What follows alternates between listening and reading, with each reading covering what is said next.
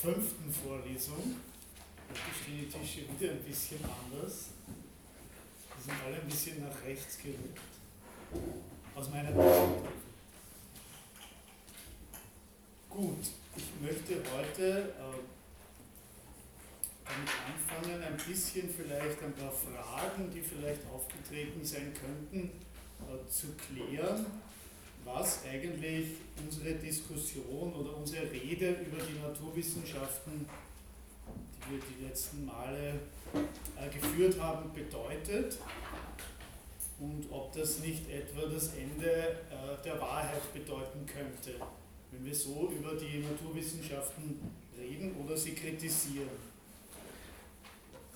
Ich möchte das vielleicht anhand von zwei oder anhand von zwei extremen Polen gegenüber dem wissenschaftlichen Wissen machen. Und der eine Pol, den kennen Sie vielleicht, er ist jetzt in letzter Zeit immer oder wird, wird, wird sehr viel gebraucht. Es gibt auch einen netten neuen Begriff dafür, die sogenannten alternativen Fakten. Also zum Beispiel Menschen, die meinen, der Klimawandel äh, fände nicht statt. Oder es gibt auch Präsidenten, die meinen, sie glauben nicht an den Klimawandel. Das ist, so, das ist eine andere Wahrheit, das ist nicht ihre Wahrheit. Also, das ist schon eine sehr eigenartige Aussage, nicht an den Klimawandel glauben, als wäre das eine Frage äh, des Glaubens. Aber das steht auf jeden Fall auf der, würde ich sagen, am, am einen Extrempol in Bezug auf wissenschaftlichem Wissen, einfach das wissenschaftliche Wissen als äh, ja, eine Glaubenswahrheit darzustellen und als hänge das von, von einer persönlichen, subjektiven Einstellung ab, ob das jetzt wahr sei oder nicht. Das kann natürlich nicht stimmen, denn das, was die zum Beispiel, jetzt ich habe als Beispiel den Klimawandel genannt, das Wissen, das wir über den Klimawandel haben, ist natürlich kein subjektives Wissen, weil das ist ja das, was das wissenschaftliche Wissen ausmacht, dass es eben das Subjekt übersteigt, dass es ein transsubjektives Wissen ist. Manche Autoren sprechen auch von intersubjektivem Wissen, ich würde lieber sprechen von einem transsubjektiven Wissen. Also ein Wissen, äh, das äh, äh, das einzelne Subjekt übersteigt. Transsubjektiv bedeutet in diesem Fall auch, äh, dass dieses Wissen für jeden, also für jeden von uns nachvollziehbar sein muss und auch an jedem Orte, also wenn es sich um ein wissenschaftliches Experiment handelt, wiederholbar ist. Das ist jetzt für den Klimawandel wiederum nicht so einfach, diese Wiederholbarkeit. Wir haben ja dieses Problem schon gehabt äh, bei unserem Tunguska-Ereignis, dass es sich da möglicherweise um ein sehr, sehr seltenes oder einmaliges Ereignis handelt und auch der Klimawandel ist ein, ein komplexes, eine komplexe Historie, ein komplexer historischer Vorgang, der kann in dem Sinn auch nicht wiederholt werden, aber trotzdem äh, sind die Fakten oder die Tatsachen, auch wenn, wir haben ja den letzten äh, Stunden darüber gesprochen, diese Fakten oder Tatsachen sind vielleicht vorstrukturiert, da stehen gewisse Annahmen dahinter, aber trotzdem sind diese Tatsachen oder Fakten in Bezug auf den Klimawandel für jeden von uns, der natürlich eine gewisse Bildung hat oder eine gewisse wissenschaftliche Bildung, nachvollziehbar. Wir können, wenn wir, wenn wir jetzt die Messgeräte dazu hätten, könnten wir messen den äh, Gehalt an Kohlendioxid in der Luft. Und wir würden feststellen, ja, wir würden, da käme eine Zahl raus. Woher wissen wir, dass er sehr hoch ist? Ne? Auch das ist, müsste eigentlich auch für jeden nachvollziehbar sein und in dem Sinn ist es auch wiederholbar.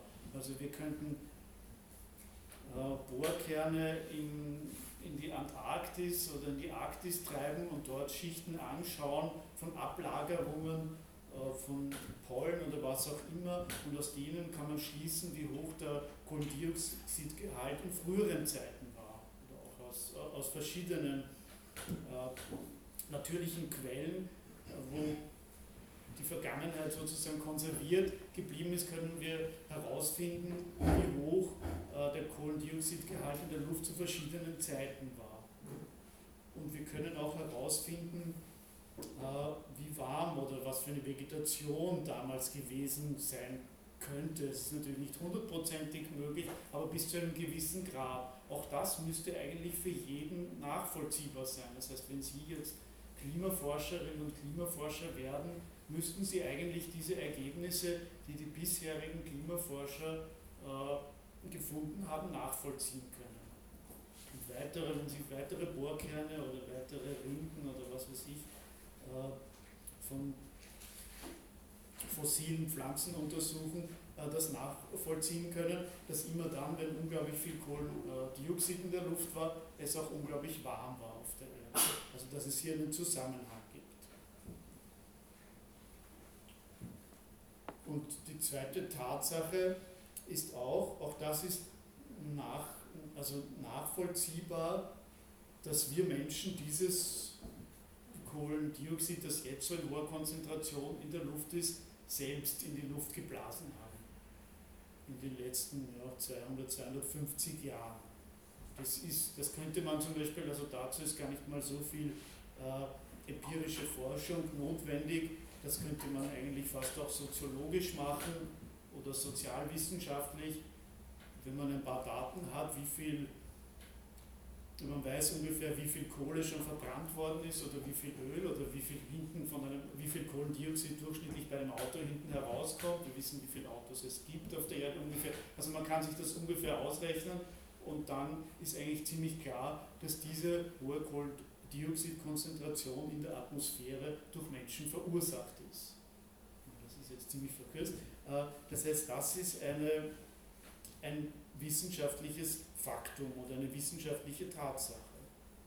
Und das ist natürlich, dass wir das, dass wir das haben, diese wissenschaftlichen Fakten oder wissenschaftlichen Tatsachen, äh, ein Erbe der, der Neuzeit, der Aufklärung, ist natürlich auch eine unglaubliche Stärke. Eine unglaubliche Stärke unserer Gesellschaft. Und um was es hier äh, oder um was es in der Wissenschaftstheorie geht, ist eben festzulegen, wo sind, wo sind die Grenzen dieser naturwissenschaftlichen Erkenntnis und wo sind die Möglichkeiten.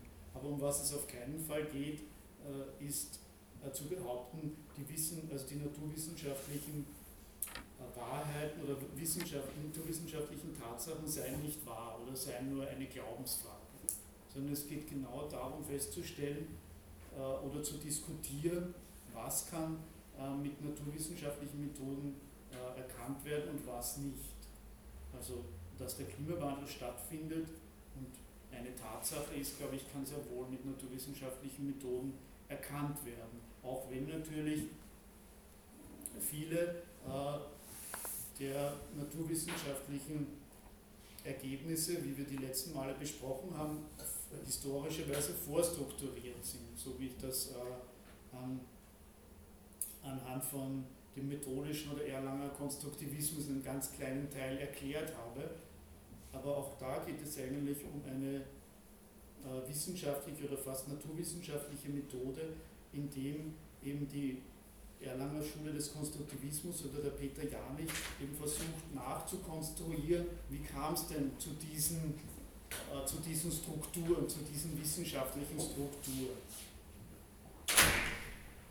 Wie kam es denn überhaupt dazu, dass wir eben, wenn Sie sich daran erinnern, äh, eine ebene Fläche haben und eben aufgrund von ebenen Flächen mit der euklidischen Geometrie rechnen können. Also diese Methoden, das ist natürlich vorstrukturiert, kommen natürlich auch äh, in, in den wissenschaftlichen Erkenntnissen jetzt zum Beispiel eben über den Klimawandel vor. Frage, das ist natürlich eine interessante Frage. Ne? wäre unsere Wissenschaft anders strukturiert oder wäre unser Wissen anders strukturiert, wie würden wir dann über den Klimawandel reden? Ne? Wäre, er auch, wäre er dann auch da? Ne? Ja, also wie auch immer. Ja?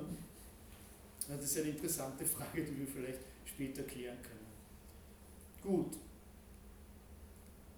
Aber ich meine, darüber brauchen wir nicht viel äh, sprechen, dass alle diese Menschen, die behaupten, eben die sich an die alternativen Fakten halten, die eben glauben, äh, der Klimawandel ist eine Glaubensfrage und der wäre nicht wahr. Oder das geht ja dann noch weiter äh, bis zu Verschwörungstheorien, die Mondlandung hätte nicht stattgefunden und so weiter. Das ist ganz eine, finde ich, eine ganz absurde Entwicklung, äh, weil gerade jetzt eigentlich das Wissen so leicht verfügbar ist und es sehr gut möglich ist, Sachen nachzurecherchieren und zu überprüfen.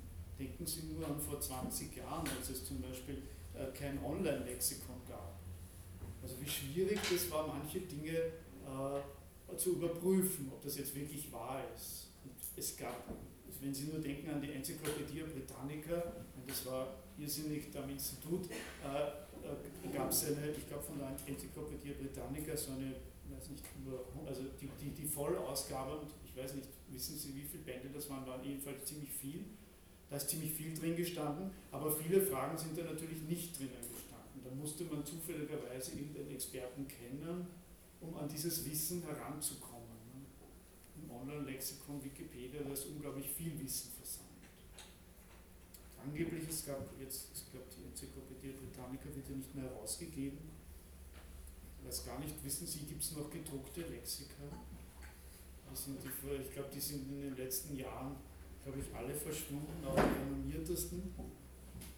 Aber ich glaube, so vor 15 Jahren oder so, oder vor 15, 10 Jahren oder so, als es sie noch gab, gab es eine Untersuchung, wo mehr Fehler drinnen sind und verblüffenderweise sind auch in den, obwohl die ganz anders funktionieren, äh, als das Online-Lexikon Wikipedia war, es waren, sind genauso viele Fehler gefunden worden. Ich, glaub, ich weiß nicht, ob es Enzyklopädie Britannica war, aber auch ein sehr renommiertes Lexikon sind genauso viele Fehler gefunden worden wie in Wikipedia. Obwohl das natürlich von, ja, durch, durch, Redaktionen geht und so weiter. Aber es, beide Systeme haben Vor- und Nachteile. Der, der Vorteil äh, bei, bei den Verlagslexikern war, dass das natürlich Professionisten waren, die, da angestellt waren, aber dafür waren es viel weniger Leute, die sozusagen, waren natürlich auch Tausende, ja, die daran gearbeitet haben und, das, und ganz viele Lektoren, die das nochmal überprüft haben. Aber trotzdem haben sich natürlich Fehler eingeschlichen. Bei Wikipedia ist der Vorteil, dass sehr viele Leute äh, das verbessern können und dadurch ergibt sich insgesamt ein etwas besseres oder mindestens genauso gutes Ergebnis. Gut, aber trotzdem ist es interessant, also dass gerade wo äh, der Zugang äh, zu Wissen oder zu glaubhaften Wissen so gut ist, ist, ist der Zulauf zu alternativen Fakten besonders groß. Gut. Und auf der anderen Seite haben wir es, also mit dem, ich, würd, ich nenne das jetzt noch, ich nenne das jetzt mal so, das ist natürlich schwierig, das in einem Begriff zu fassen, äh, die äh, wissenschaftliche Fundamentalisten, sage ich jetzt einmal so. Damit meine ich auch eine, eine gewisse Art von reduktionistischen Materialisten. Was, was, für, was für Einstellungen stecken da in diesem Pol da drinnen? Also die, die Natur wird hauptsächlich als Mathematik gesehen oder hauptsächlich nur als Naturwissenschaft, steckt ein Universalitätsanspruch da drinnen und ein Vollständigkeitsanspruch. Das wäre sozusagen mit zum Beispiel jetzt Physik die ganze Welt äh, erklärbar. Ne? Das ist dieser Universalitätsanspruch oder dieser Vollständigkeitsanspruch. Und das sehe ich auch als ein Problem. Also das ist genauso ein Problem für die Wissenschaften wie das, wie sozusagen der, ich nenne das jetzt mal so, der Angriff oder die Kritik am Wissen, weil in dem Sinn sind die, also die alternative Fakten äh, vertreten, das ist ja gar keine Kritik äh, an Wissen, weil sie sich ja gar nicht auf einen Diskurs einlassen. Und das ist schon der Unterschied.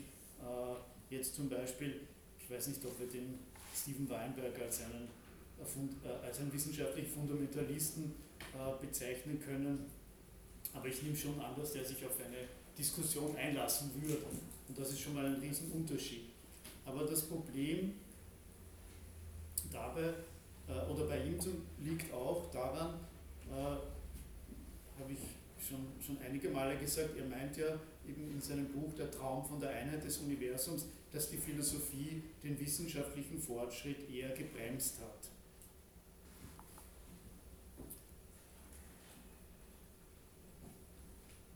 Das heißt, äh,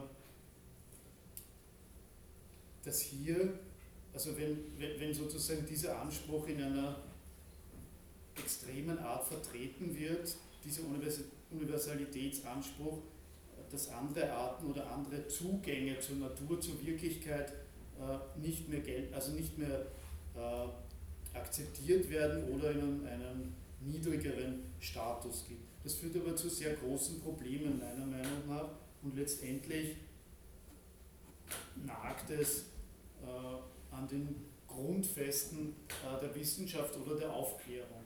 Wir haben, äh, das glaube ich das letzte Mal, habe ich über den René Descartes gesprochen, über seine Selbstvergewisserung, über sein Ich oder über sein Denken. Und ich möchte das nochmal kurz vorlesen. 1641 hat René Descartes geschrieben äh, in seinen Meditationen über eine mögliche Täuschung, über eine mögliche Täuschung. Also Gott hat man sich damals nicht als böse vorstellen dürfen oder können. Er stellt sich das irgendwie so als einen bösartigen Dämon vor, der ihn täuscht, ne, so in in weiser Voraussicht oder weiser äh, Vorwegnahme von Sigmund Freud, der uns dann bewiesen hat, dass wir uns täuschen, eben durch zum Beispiel eben durch unser Unterbewusstes oder durch den großen unbewussten Bereich, der auch in uns ist und von dem wir, zu dem wir aber keinen direkten Zugang haben. Äh, Descartes schreibt da, nun, wenn er mich täuscht, also dieses, dieser bösartige Dämon, also es ist da noch personifiziert, so ist es also unzweifelhaft, dass ich bin. Er täusche mich, so viel er kann. Niemals wird er jedoch fertigbringen, dass ich nichts bin, solange ich denke, dass ich etwas sei. Und so komme ich, nachdem ich nun alles mehr als genug hin und her erwogen habe, schließlich zu der Feststellung, dass dieser Satz Ich bin, ich existiere, so oft ich ihn ausspreche oder in Gedanken fasse, notwendig wahr ist. Also was wird, was wird mit diesem Satz ausgedrückt? Also Sein ist bewusstes Sein, Sein ist immer bewusstes Sein. Also wenn wir uns nicht bewusst sind, dann können wir nicht sein.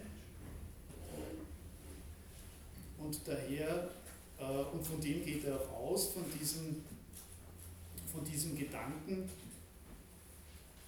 wenn man so will, von, von seinem Bewusstsein das Problematische, das ich gesagt habe, ist, dass er dann auf sein Ich sich bezieht. Und ich glaube, das haben wir das letzte Mal kurz besprochen.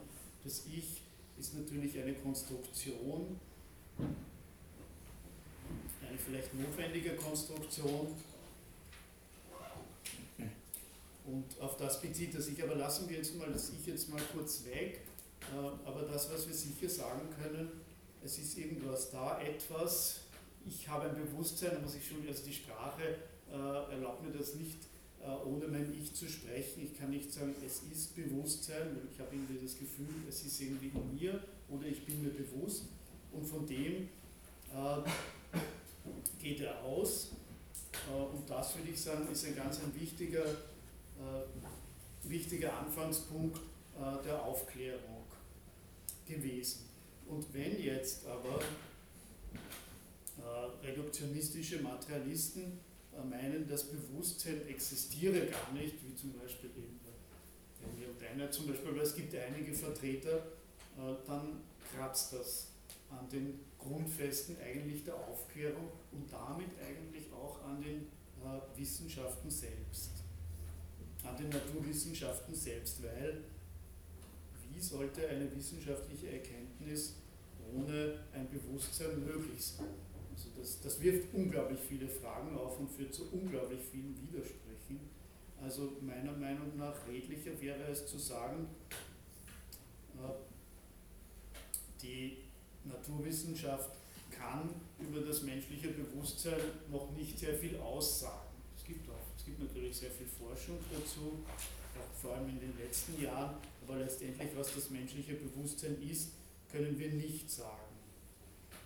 Aber eben äh, im Gegenzug, ja, im Sinne eines falsch verstandenen wissenschaftlichen Fundamentalismus zu behaupten, äh, es gäbe kein Bewusstsein, diese Aussage geht meiner Meinung nach hinten los und führt eigentlich, äh, also sicher nicht zu einem Fortschritt äh, der Wissenschaften, sondern meiner Meinung nach auch zu einer Zerstörung. Also auf einem anderen Pol, genauso wie auf der anderen Seite äh, die alternativen Fakten, die überhaupt wissenschaftliches Wissen völlig in Frage stellen.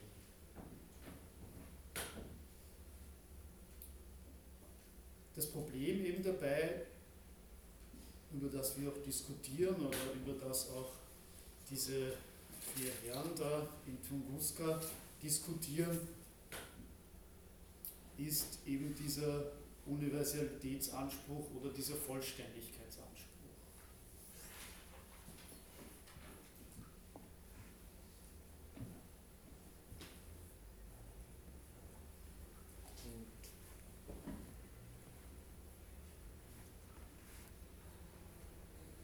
Gibt es dazu eine Anmerkung oder eine Frage? Ja. Ähm, Sie haben es ganz gut und treffend eben mit dem Beispiel des Präsidenten gebracht mit dem Klimawandel. Und er glaubt nicht daran. Ähm, wir sollten darüber sprechen, was genau Glaube in diesem Kontext heißt. Objektiv betrachtet sind unsere Naturwissenschaften ja auch noch ein Glaube, oder? Also mit der Zahl der Physik, der Mathematik, der Kausalität. Das sind die Strukturen, seine Methode. Mhm. Und da könnte man ja auch sagen, das ist eigentlich ein Glaube. Ja, also wenn Sie. Ja, aber der Unterschied ist halt, also der Unterschied äh, jetzt zum Beispiel zu äh, religiösem Wissen, ja, wenn Sie es jetzt vergleichen mit religiösem Wissen. Ja, da spielt die Offenbarung eine sehr große Rolle. Man bekommt halt von Gott irgendeine Offenbarung und der sagt halt irgendwas oder so, oder Moses, Moses sagt irgendwas und der schreibt es dann auf. Oder andere Propheten, die hören irgendwas von Gott oder so, oder ich weiß nicht, wie er alle Offenbarungen bekommen kann. Aber es gibt keine Methode, äh, die für jeden nachvollziehbar ist, wo man sagen kann, okay, da habe ich jetzt diese Offenbarung, da komme ich jetzt zu dieser Offenbarung. Und das würde ich sagen, ist ein großer Unterschied äh, zu wissenschaftlichem Wissen, dass es eben transsubjektiv ist, das heißt, es ist von Ihnen persönlich unabhängig, es ist von Ihrem persönlichen Glauben unabhängig, also transsubjektiv. Natürlich, wenn Sie das ganze System als Ganzes betrachten, ja, dann, das haben wir ja die letzten Male auch ausführlich besprochen, da gibt es unglaublich viel Vorannahmen, unglaublich viel Vorstrukturierungen. Und ja, ich meine, Sie sagen, das Ganze ist sozusagen, was ist, wenn alles Täuschung ist? Ne? Also wenn, das, wenn, wenn wir sozusagen, da, ich glaube, Sie haben das auch mit dem Solipsismus gesagt, also wenn uns das, wenn das alles eine riesige Täuschung ist. Mich erinnert es auch nur, ich habe gleich wieder an Descartes gedacht, an die wissenschaftliche Methode, also eine Methode in der Wissenschaft voranzukommen und überhaupt von etwas sprechen zu können. Ne? Da stellt er ja auch diese Regeln auf und diese Struktur, genau, ja. warum und wie wir von etwas sprechen können, was notwendig ist sozusagen. Ne? Genau. Ja. ja. aber eben der große Unterschied ist eben, äh, dass es nicht sozusagen das wissenschaftliche Wissen intersubjektiv, übersubjektiv oder transsubjektiv ist. Also dass es nicht sozusagen äh, von, unserer, von, von einem Einzelnen äh, abhängt letztendlich, also die Hannah Arendt, das Wirklichkeitsbild der Hannah Arendt oder das Wahrheitsbild in Vita, das bezogen auf Vita Activa, äh, ist, dass sie sagt, die Wirklichkeit der Welt kommt durch die Vielheit der Perspektiven zustande. Also die Vielheit der Perspektiven von uns, natürlich ist die wissenschaftliche Perspektive auch eine ganz wichtige Perspektive auf die Welt, aber durch die, auch der unterschiedlichen, weil wenn Sie jetzt, eben der Steven Weinberg ist ein Physiker und auch so eine Physikerfigur kommt in diesem Buch vor, aber die Wissenschaften sind ja nicht nur Physik, also das gerade die Naturwissenschaften, da gehört auch die Biologie dazu, da gehört aber teilweise auch die Psychologie dazu. Und jetzt schon eine ganz andere Perspektive teilweise. Also es gibt ja auch naturwissenschaftliche Methoden, aber es gibt auch andere Methoden. Also auch schon, man kann auch nicht sagen, die wissenschaftliche Perspektive, auch da gibt es schon sehr viele Perspektiven. Aber durch die viel, ich würde es, also Hannah Arendt sagt, durch die Vielheit der Perspektiven kommt unsere Wirklichkeit oder unsere Wahrheit zustande. Nur durch diese Pluralität äh, von Perspektiven. Aber natürlich haben Sie recht, dass es kann so etwas wie einen Massenwahn geben. Ne? Und das Prinzip ist ja vielleicht Religiosität oder Glauben nichts anderes. Dass man das sozusagen für eine, für eine Wahrheit nennt und erhält. Aber dadurch, dass eben durch diese, durch diese Vielheit äh, der Perspektiven, glaube ich, haben wir eine sehr, sehr große Sicherheit, dass das sozusagen auch in Zukunft so ist oder sein wird. Also das gibt uns eine Sicherheit. Wir werden uns ja dann mit diesem Kapitel äh, von der Hannah Arendt beschäftigen. Ich ganz kurz noch, ich habe dazu eine Frage. Beschreibt die Hannah Arendt, äh, wie sie dazu kommt, zu dieser Vielheit der Perspektiven? Oder wie man sich dem sicher sein kann? Ob, sie, ob man sich dem sicher sein kann, ob das sozusagen, äh, ob das absolute Wahrheiten sind. Also sie, ich würde sagen, sie kritisiert auch, also jeglichen Objektivismus oder, ja, oder Formen von offen, ja, oder Reste von Offenbarungen in den Naturwissenschaften. Ne? Weil wenn ich behaupte, äh, die Naturgesetze sind ewig und immer schon da gewesen und werden immer da sein, dann erinnert das natürlich an religiöse Offenbarungen. Und das kritisiert sie eigentlich, diese Aussage. Weil sie sagt, diese Aussage ist eigentlich ist unmenschlich. Weil sie eben, also erstens das Problem, weil sie nicht so leicht kritisierbar ist und weil sie einen außerweltlichen Standpunkt einnimmt. Also wir können immer alles nur aus einer Perspektive sehen. Auf was es ankommt, das sagte ja auch schon Immanuel Kant, ist sich dieser Perspektive bewusst zu werden und sich anzusehen, okay, also warum, wie schaut sozusagen meine Perspektive aus, was sind die Bedingungen meiner Perspektive, um natürlich auch eine andere Perspektive einzunehmen und sich das von einer anderen Perspektive anzuschauen. Und im Prinzip ist das vielleicht auch das, was der methodische Konstruktivismus äh, versucht zu machen, wenn er eben, äh, wenn die Frage gestellt wird, was ist eine Ebene, eine Ebene ist eigentlich äh, einerseits, also gibt es eben diese historische Erklärung oder mögliche historische Erklärung, wie kam es zu dieser Ebene überhaupt? Also unsere, aufgrund unserer Entwicklungsgeschichte oder unserer historischen äh, Geschichte, äh, wie kam es zu der Ebene? Das versuchen sie zu erklären, aber andererseits ist es auch eine Handlungsanweisung. Eine Ebene ist, man, schreibt, man schleife drei Platten so zurecht, äh, dass alle von ihnen rückenlos gegeneinander passen. Und das ist auch äh, die Möglichkeit, eben äh, eine Serie einzurichten oder etwas, was verlässlich ist, weil es wieder wiederholbar ist. Ich möchte jetzt nicht sagen immer, also der Unterschied ist der Unterschied jetzt vielleicht zu einem wissenschaftlichen Fundamentalisten ist, dieser metaphysische Überschuss oder dieses hm, der metaphysische Überschuss in dem Sinn, in dem ich sage, ja, also dass das so ist, dass diese Ebene ist, das war immer so und das wird immer so sein. Das wissen wir nicht, nach. Wir wissen nur, dass wir eine Ebene machen können. Dass es das gibt, ist eine Tatsache, das kann jeder zu Hause, so wenn er die nötigen Mittel hat, machen eine ganz plane Ebene machen und wir können ein bisschen Archäologie betreiben und versuchen historisch nachzuvollziehen, wie es zu dieser Idee der Ebene unserer Wissenschaft und unserer Gesellschaft gekommen ist. Das können wir machen. Aber wenn wir behaupten, äh, dass dies, das ist ein ewiges Gesetz, dann ist das meiner Meinung nach über das äh, Ziel hinausgeschossen und das würde ich sagen, ist eine Form von wissenschaftlicher Fundamentalismus. Sofort, ja, weil das ihm die Perspektive äh, eigentlich nicht mehr zulässt. Weil die Perspektive, die jetzt der Peter Janich, also der Erlanger Schule des Konstruktivismus, methodischer Konstruktivismus einnimmt, ist eine Perspektive, er versucht das zu erklären historisch, aber vielleicht gibt es auch bessere oder andere Erklärungen, vielleicht werden welche gefunden. Aber er sagt nicht eben, dass das äh, ein von ihm unabhängig oder von jeglicher Geschichte oder von jeglichem Subjekt, ne, das ist ja der Unterschied, von jeglichem Subjekt unabhängiges Wissen ist über die Eberwelt zum Beispiel. Ja. Sie haben eben gesprochen von Tatsachen. Ja? Also die Naturwissenschaften sind halt Tatsachenwissenschaften, sagt man. Genau. Und es funktioniert insofern, dass wir so genau wissen, was eine Tatsache ist. Ja? Genau. Und dazu müssen wir eine Tatsache vom Subjekt irgendeiner Weise trennen können. Also das ist die jeweilige Voraussetzung einer Naturwissenschaft.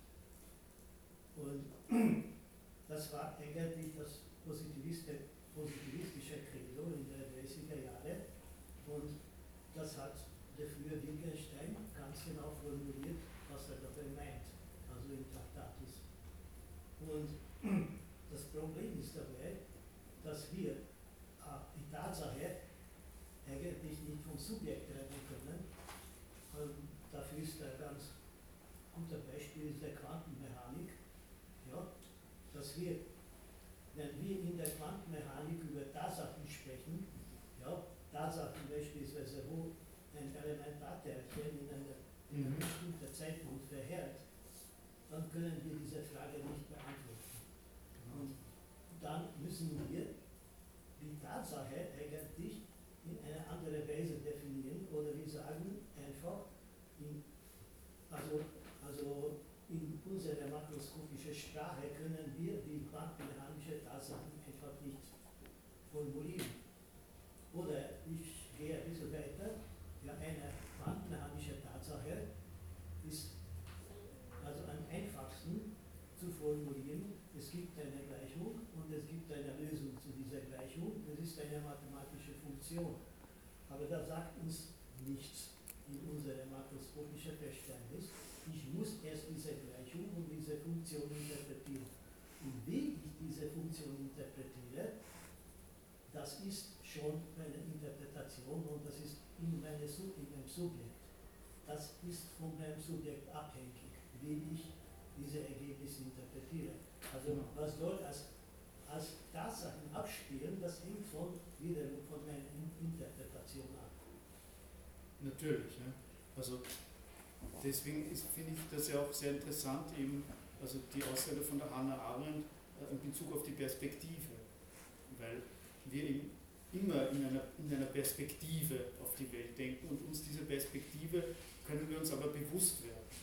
Und damit ist sozusagen äh, äh, die Möglichkeit gegeben, über das rein subjektive Wissen etwas hinauszusteigen.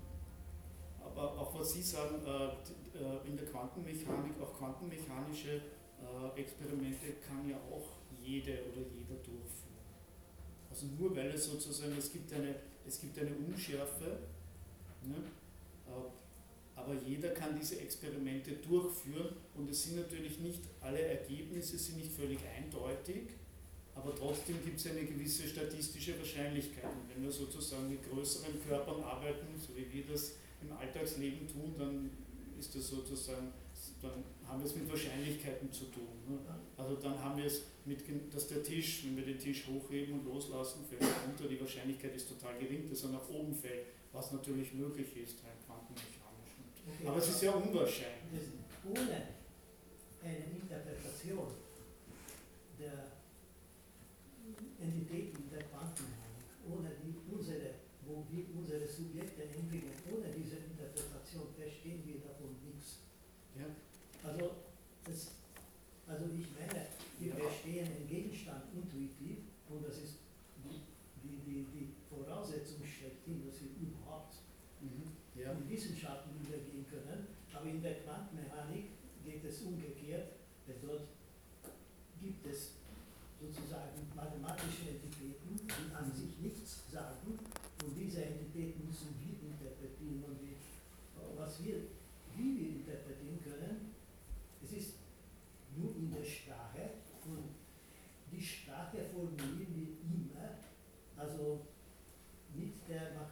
physikalische äh, Prozesse, Gegenstände und Tatsachen, was wir in der makroskopischen Welt erleben. Also da, da, deswegen sprechen wir in dem Fall Korpuskeln und Wellen und so weiter, der diese, das sind die Prozesse und Gegenstände, die in unserer makroskopischen Welt äh, vorfindbar sind. Und daher können wir also die, die Vorgänge und Prozesse in der Mikrowelt sozusagen nur auf unsere makroskopische Verständnis transformieren sozusagen. Ja, sonst können wir das natürlich nicht verstehen. Ja. Äh, aber trotzdem sind diese, äh, sind diese wissenschaftlichen Erkenntnisse transsubjektiv. Verstehen Sie? Natürlich, da steckt das Subjekt auch drinnen. Das hat natürlich je nachdem, wie, wie ich messe, was ich messe, ist das äh, Ergebnis unterschiedlich. Das heißt, ich als der Messende oder der äh, Experimentator bin sozusagen ein Teil dieses Experimentes. Aber es könnte auch jemand anderer meine Rolle einnehmen. Und das ist der Punkt. Es kann auch jemand anderer diese Perspektive einnehmen. Auch wenn jetzt nicht immer dasselbe Ergebnis rauskommen wird. Ja? Weil wir es ja mit einer, also jetzt auf quantenmechanischer Ebene, mit einer Unschärfe zu tun haben. Ja, ganz kurz noch. Ja, definiert die Arbeit dann, wie es dazu kommt, zu dieser Transsubjektivität. Also ich habe mal über Husserl äh, das von der Edith Stein gelesen, wie es zu der Einfühlung kommt, damit wir uns sicher sein können, dass es überhaupt einen anderen gibt. Definiert sie das irgendwie oder bezieht sie sich auf irgendwen? äh, jetzt auf die Pluralität. Ja, genau. Wie sie, naja, ich sie bezieht sich auf viele, also vor allem auch auf, ja. Also, also soweit ich äh, über Hannah Arendt Bescheid weiß, sagt sie ja sozusagen bei anderen Besuche machen, ja, also diese sich vor, die Vorstellungskraft, da bezieht sie sich glaube ich Genau. auf Kant, Genau, also ich da kann mir vorstellen, wenn ich da in dem Slum wohne, wie, wie das ist, ja, oder, oder so, das glaube ich nicht so als Beispiel. Ja.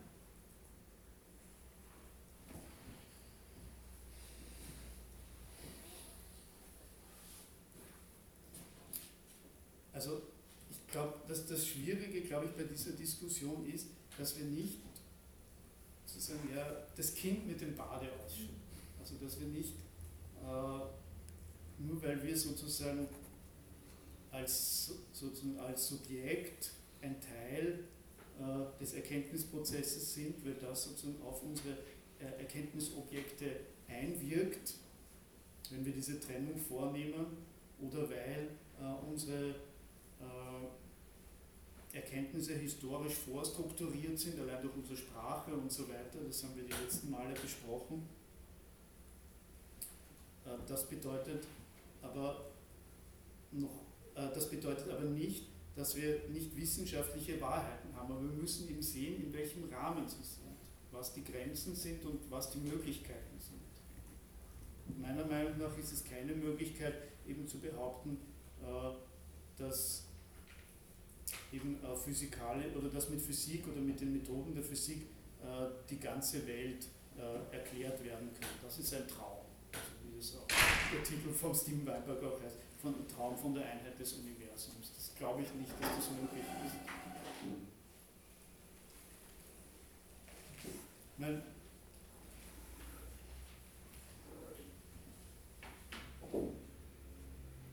in dem Buch, also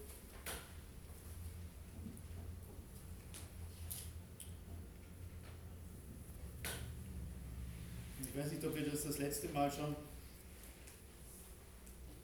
äh, besprochen haben, ich weiß nicht mehr genau, wo wir da aufgehört haben.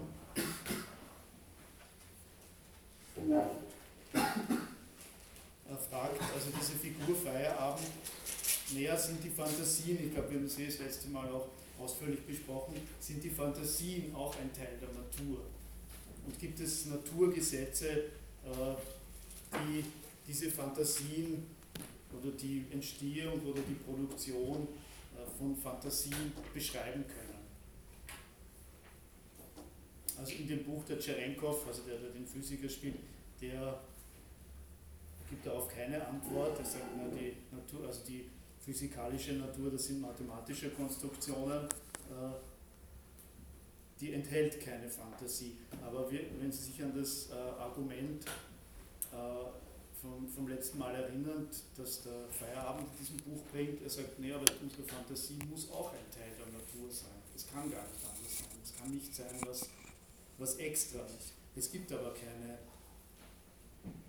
oder keine, das stimmt ja auch nicht. Also wenn man eben an die Psychologie denkt, die Psychologie denk, äh, beschäftigt sich schon teilweise äh, damit, wie äh, Fantasie entsteht. Und gerade die Fantasie oder der Plan ist gerade für das, auch für das äh, wissenschaftliche Wissen etwas unglaublich Wichtiges. Also ich würde sagen, das ist ein ganz großer Motor eigentlich äh, auch der Naturwissenschaften, weil ohne, ohne die Fantasie, ohne die Vorstellung, ohne den Plan könnten wir überhaupt nicht äh, etwas Neues, etwas Neues schaffen.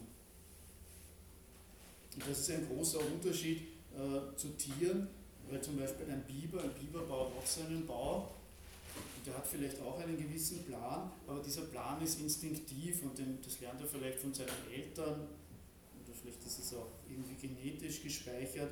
Und so baut er halt seinen Bau immer wieder natürlich an die, äh, an die Umwelt oder an seine nähere Umgebung angepasst, aber er kann keinen anderen, er kann keinen anderen Bau machen. Er kann sich nicht überlegen, naja, ich hätte gern den Bau ganz anders und, und macht ihn anders. Das geht nicht. Und das ist nur möglich durch die Fantasie oder durch die Vorstellung. Und auch die wissenschaftlichen Innovationen äh, kommen ja auch hauptsächlich, würde ich mal sagen, durch Fantasie und durch Vorstellung zustande.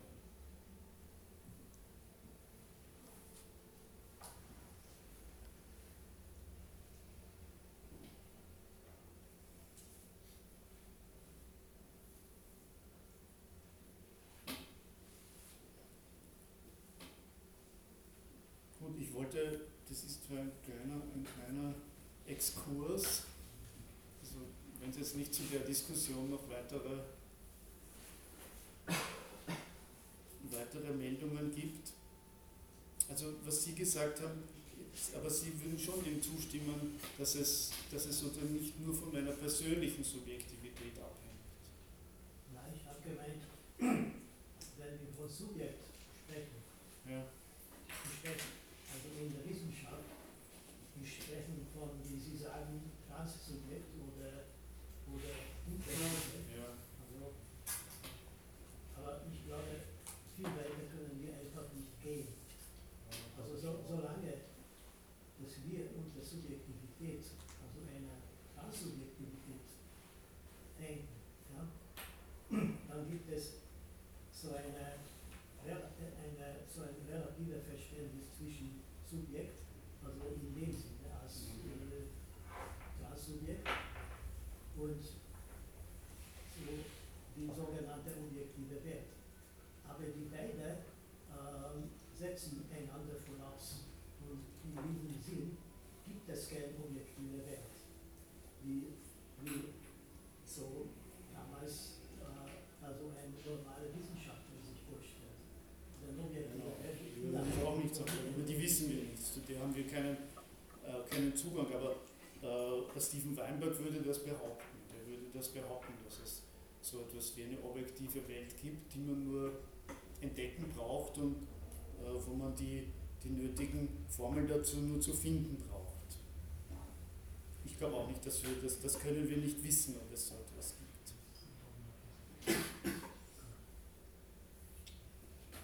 Gut, ich wollte äh, vorher noch einen, also ich über den René Descartes gesprochen habe, einen kleinen äh, Exkurs über das Ich-Bewusstsein, weil ich das letzte Mal äh, gesagt habe, René Descartes spricht da vom Ich-Bewusstsein und wir haben gesagt, das Ich-Bewusstsein ist eigentlich eine Konstruktion.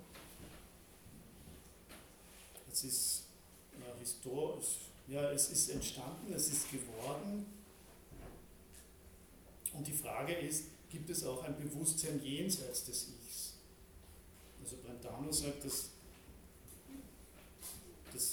der Inhalt des Bewusstseins muss immer äh, etwas Konkretes sein. Wir können nicht an nichts denken. Also es muss sozusagen immer äh, einen Inhalt des Bewusstseins geben. Wenn Sie aber zum Beispiel eben an Meditation denken, da gibt es vielleicht, ist, gibt es vielleicht schon Formen oder ist das Ziel, äh, Formen des Bewusstseins äh, zu entwickeln, das nicht nur das Ich-Bewusstsein. Ich weiß nicht, wer von Ihnen schon mal Meditation äh, praktiziert hat. Genau. Und auch in, also wenn Sie eben die Philosophie, wenn man das so nennen kann, des Buddhismus im Pali-Kanon, da kommen auch solche Aussagen vor. Und deswegen glaube ich schon, also dass äh, der Punkt, von dem René Descartes ausgeht, ein sehr wichtiger Punkt ist, auch wenn wir äh, feststellen müssen, dass das Ich-Bewusstsein eine Konstruktion ist oder wie das eben, glaube ich, äh, letztes Mal gesagt haben, wie es eben im Buddhismus, im Pali-Kanon formuliert wird, eine Illusion Samsara ist.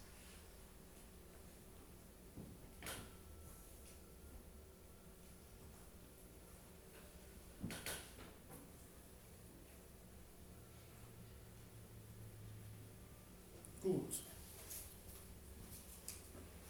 Dann möchte ich noch ein bisschen aus diesem Buch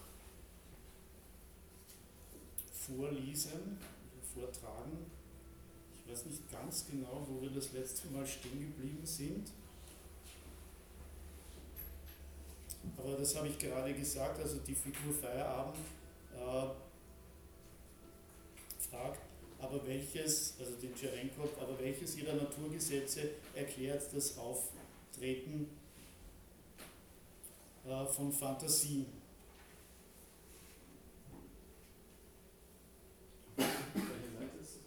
Das ist auf der Seite 64. Ist das.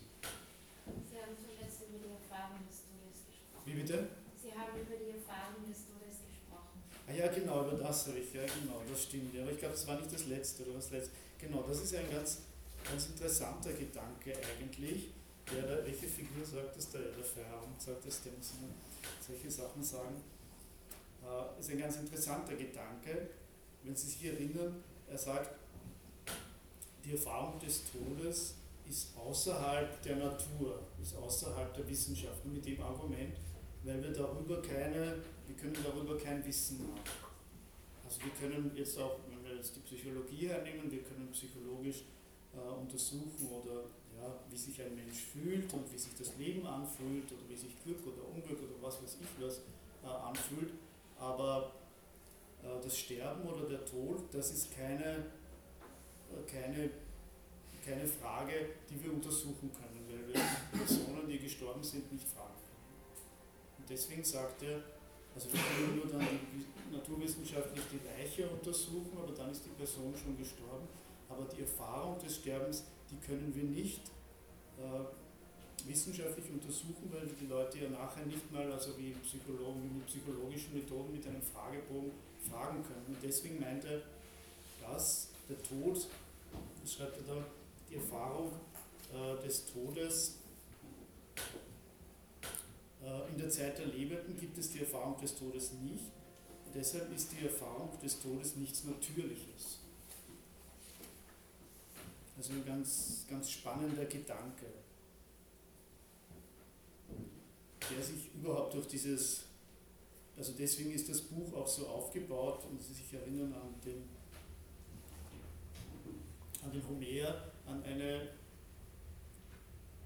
an eine Welt, die Ränder hat der, der Feierabend, dass diese Figur Feierabend äh, entwirft da ein Wirklichkeitsbild.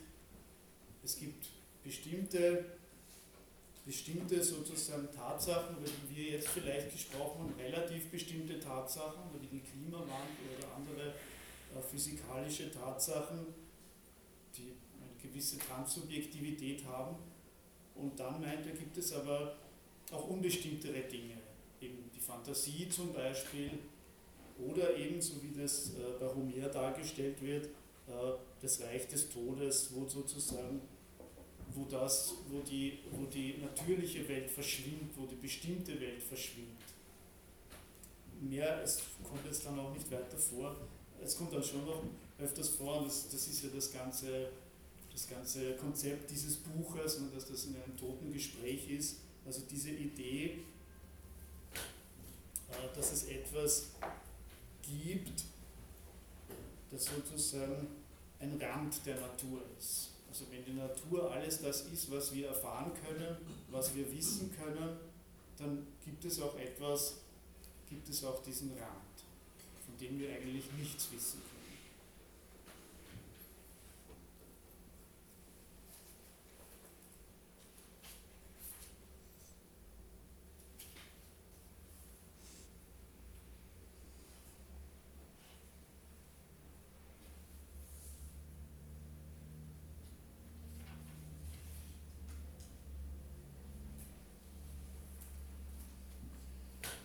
Und weiter geht es dann äh, um die Diskussion, also, der, also diese Figur der Tscherenkov, der finde ich, sehr, also sehr bisschen sehr holzschnittsartig wird er dargestellt, weil der Feierabend, also der darf differenzierte Aussagen, interessante Gedanken bringen und der Tscherenkov, der, der darf immer recht, recht plumpe Sachen eigentlich sagen.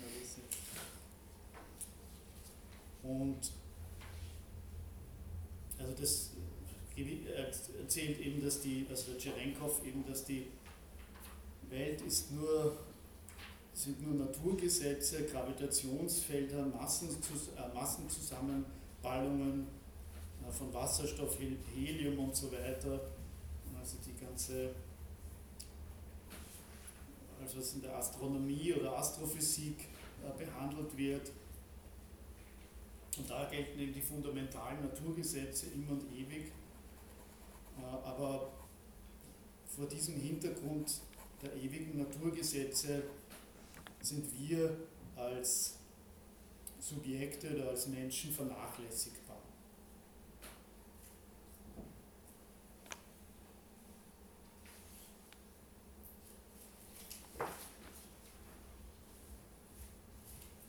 Es wirft ihm dann auch der also er sagt dann weiter, dieser Tscherenkov, also genauso wie unser Viktor Stenger, diesen Artikel, wenn Sie sich erinnern, bezieht sich er auch auf Platon.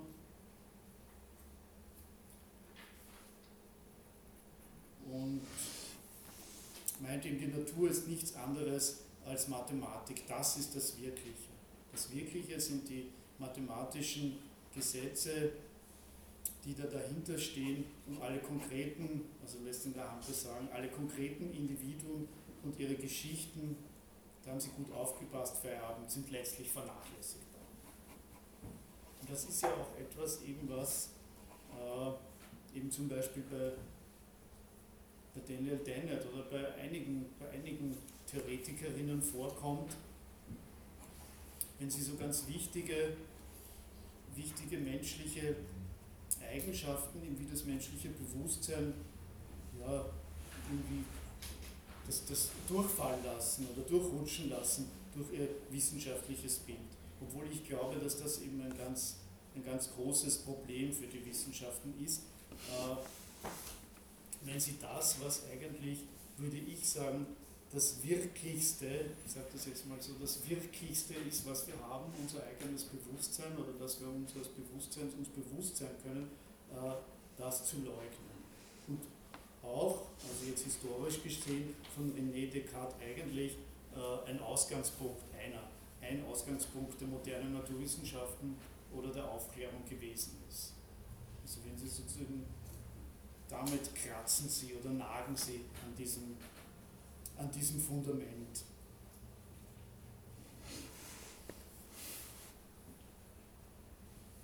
Also er sagt dann weiter, äh, der Tscherenkov jetzt, dieser Physiker, wir Menschen sind ein vernachlässigbares Antiphänomen, die mathematischen und ewigen Naturgesetze sind dagegen die eigentliche Wirklichkeit. Die Wirklichkeit ist zeitlos, umwandelbar wie die Zahlen. Und die subjektive